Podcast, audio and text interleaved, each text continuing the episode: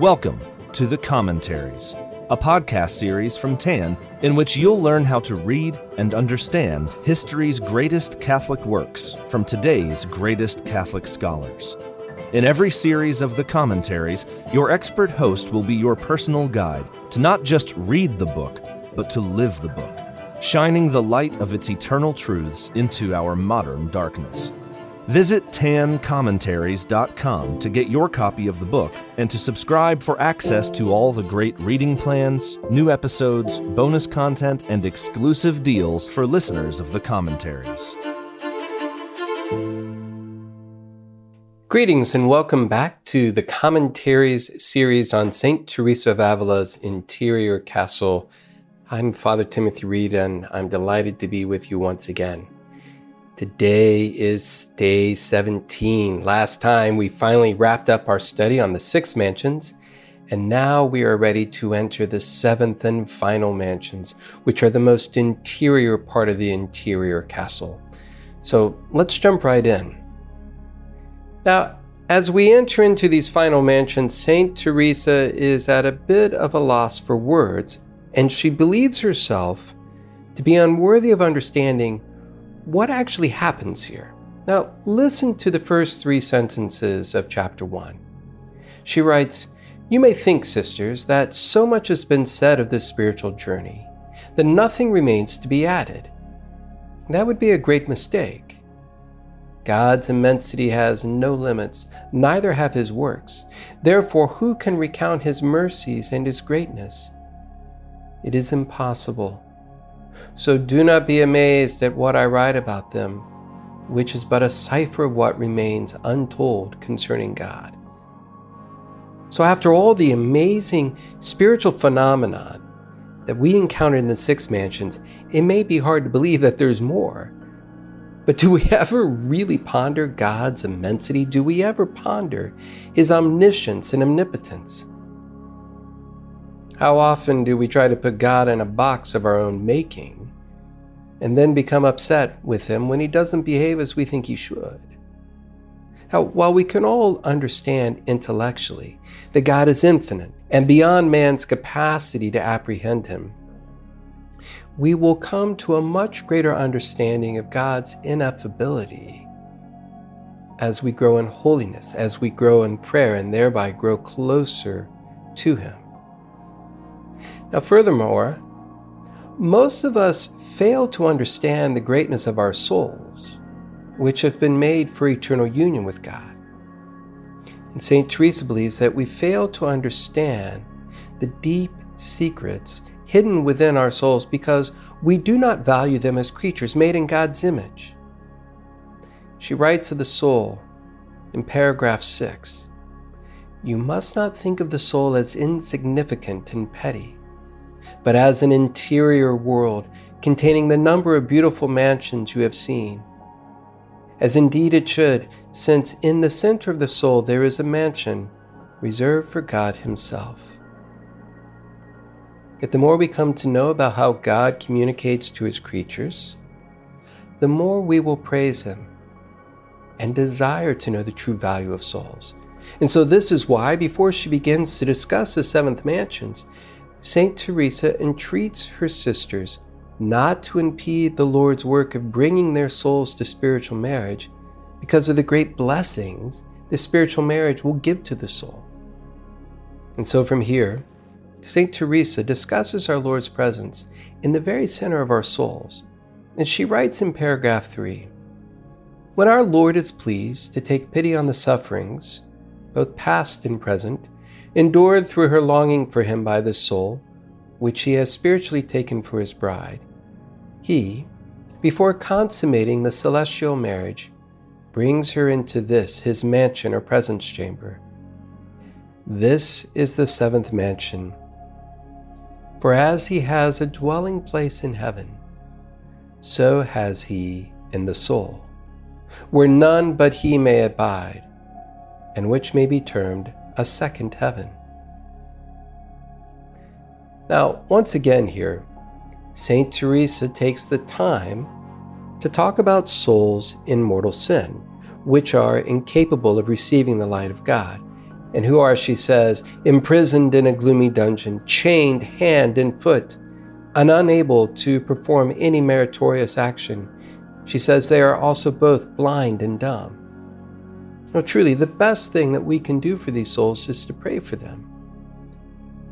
Now, for those souls in a state of grace, though, who are granted the divine nuptials of the seventh mansions, the union granted here is different from the unions of the fifth and sixth mansions, where there was great delight in the union but no understanding. Here in the seventh mansions, the soul sees and understands the union as if scales have, have fallen from its eyes. Now, St. Teresa also gives us a, a very quick primer on Trinitarian theology.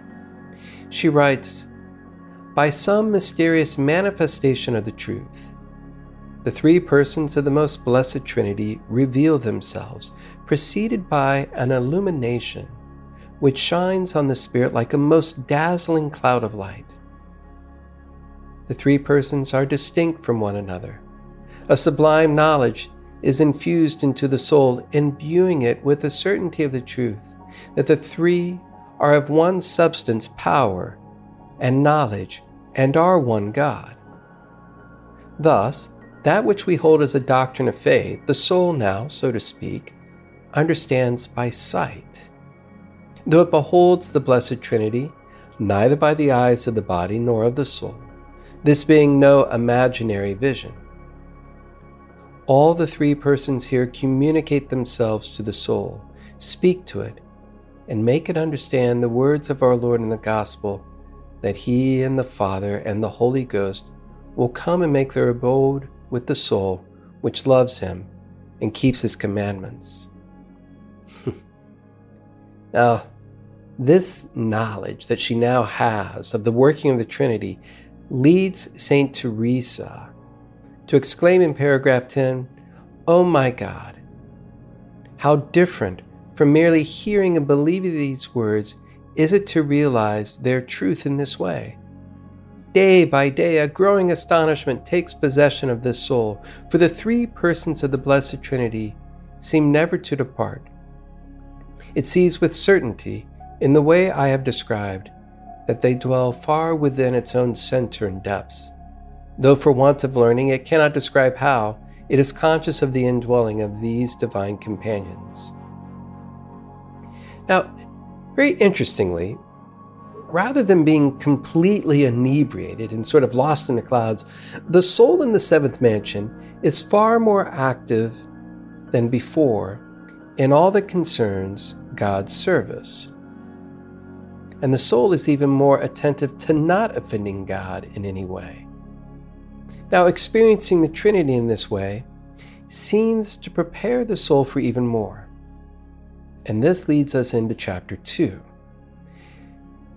Now, in chapter 2, St. Teresa is ready to discuss the distinctions between spiritual betrothal and spiritual marriage. And she mentions at the outset of chapter 2 that spiritual marriage or, or spiritual nuptials does not reach its perfect fullness here on earth, and that it can be lost if we withdraw from God.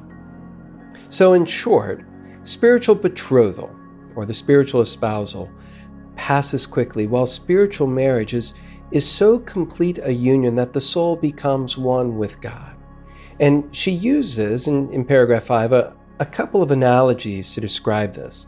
So, spiritual betrothal is like the joining of two candle flames. They can be put together to create one flame, but they can just as easily be drawn apart again. Spiritual marriage is more like rain that falls into a river or like a stream that, that merges into the ocean. The waters come together and they, they cannot be separated. The first time a soul receives the gift of spiritual marriage, Teresa says that our Lord shows himself to the soul through an imaginative vision of his sacred humanity. Now, this in itself was not new to Teresa, but the experience frightened her because the vision came with great force and because of the words he spoke to her. And St. Teresa stresses that there is a great difference between all previous visions and those that occur in the seventh mansions. You know, in these mansions, there is very little thought of the body because spiritual marriage takes place in the very interior of the soul where God Himself is. And she says that here where God is, He has no need of a door to enter through. And so all other experiences of Him seem to come through one's senses and faculties. But here, there's a real union of the person with Jesus. Looking for scriptural expression of this experience of spiritual marriage, Teresa turns to St. Paul, quoting his first letter to the Corinthians and his letter to the Philippians. She writes in paragraph 6 Perhaps when St. Paul said, He who is joined to the Lord is one spirit, he meant this sovereign marriage, which presupposes His Majesty's having been joined to the soul by union. The same apostle says, To me, to live is Christ and to die is gain. This, I think, might here be uttered by the soul. For now the little butterfly of which I spoke dies with supreme joy, for Christ is her life. She goes on The soul learns that it is God who gives it life by certain secret intuitions too strong to be misunderstood and keenly felt, although impossible to describe. These produce such overmastering feelings that the person experiencing them cannot refrain from amorous exclamations such as, O life of my life, and power which doth uphold me, and with other aspirations of the same kind. Truly, the soul is fully in love at this point, completely enamored with God. As we empty ourselves of all that belongs to creatures, God fills us with Himself. Now, curiously, even at this, the culmination of the spiritual life, the soul is not confident of salvation and knows it can still fall away from God. In fact, it is even more fearful of offending God and takes even greater care not to do so. And yet the soul is at peace here, even amidst whatever crosses it must bear, even if its power, senses, and passions are not at peace. So, St. Teresa, is now discussing the very apex of the spiritual life. And amazingly, even at the very heights of holiness that man can attain, there is no assurance, no absolute assurance of salvation, but only a greater care not to offend God. How different Saint Teresa is from those who, who blithely presume upon their salvation, who give no thought to the possibility of eternal damnation. And thus, Teresa shows us that the struggle to be holy never ends as long as we live on this earth. Truly, we must consciously strive to stay on and, and make it up the steep and narrow path that alone leads to heaven. Well, that, my friends, completes our podcast for day 17. Thank you so much for listening, and join us tomorrow as we continue working our way through the seventh mansions. Until then, let us pray with St. Teresa let nothing disturb you, let nothing frighten you. All things are passing away. God never changes. Patience obtains all things. Whoever has God lacks nothing. God alone suffices. Amen. May God bless you, and may St. Teresa intercede for you.